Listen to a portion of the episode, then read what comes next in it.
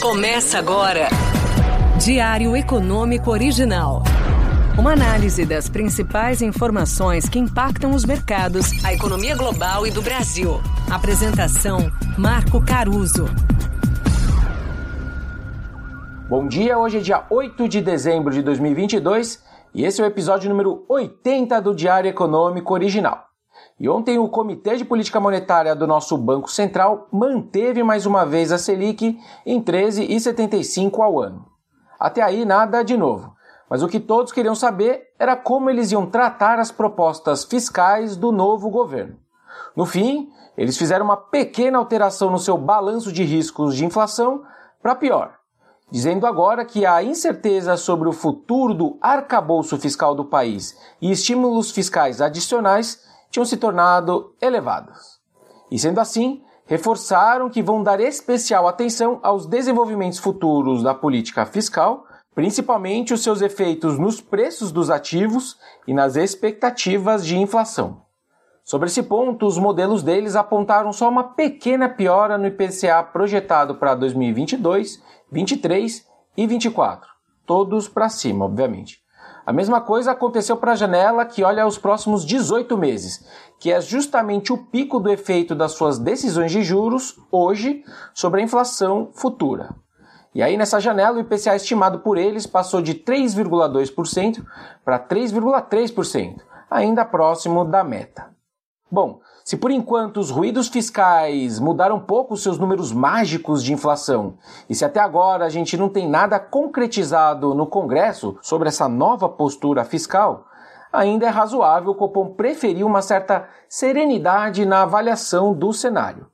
Por enquanto, a estratégia segue de manutenção da Selic por período suficientemente prolongado e avaliando com o tempo se isso vai ser capaz de assegurar a convergência da inflação para casa ali dos 3% ao ano de fato, que é a sua meta.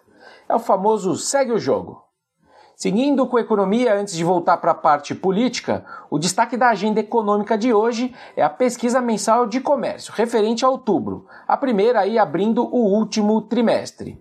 O consenso espera um número positivo e a gente chega em projeções levemente mais otimistas. Vamos ver, sai agora às 9 horas. Voltando então às atualizações do nosso sambinha de uma nota só fiscal de hoje, até o fechamento desse episódio, as notícias que vinham de Brasília diziam que a PEC seria aprovada no plenário do Senado com o mesmo teor com que saiu da CCJ.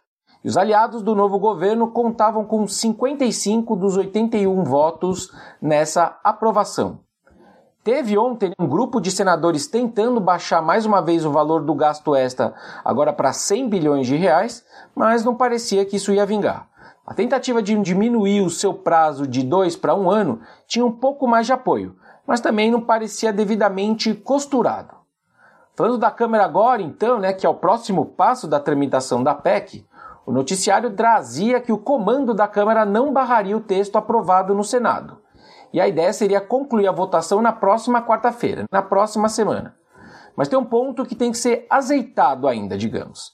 Alguns aliados do presidente Lula sugeriram que ele se encontrasse de novo com o presidente da Câmara, o Arthur Lira, para tentar desfazer um suposto mal-estar em torno das emendas do relator.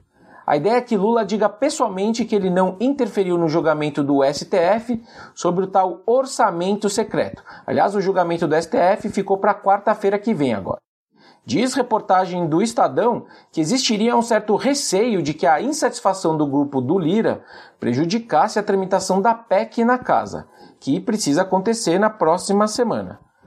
A verdade é que as emendas foram duramente criticadas durante a campanha, o que acaba alimentando essa desconfiança dos parlamentares. Uma saída política para isso seria que as emendas passassem por algumas modificações para aumentar sua transparência, com a sua destinação, por exemplo, direcionada a programas do governo dessa vez. Bom, e antes de acabar, sobre aquela lambança que eu comentei ontem de incluir no texto da PEC de transição referências à tal teoria monetária moderna, ou MMT na sigla em inglês, o Estadão apurou que o PT pediu para retirarem o texto e o relator atendeu. A inclusão do trecho, no parecer, acabou sendo atribuído a um consultor do Senado que trabalhou nesse texto. Melhor assim. Bom dia, bons negócios e sorte sempre. Você ouviu?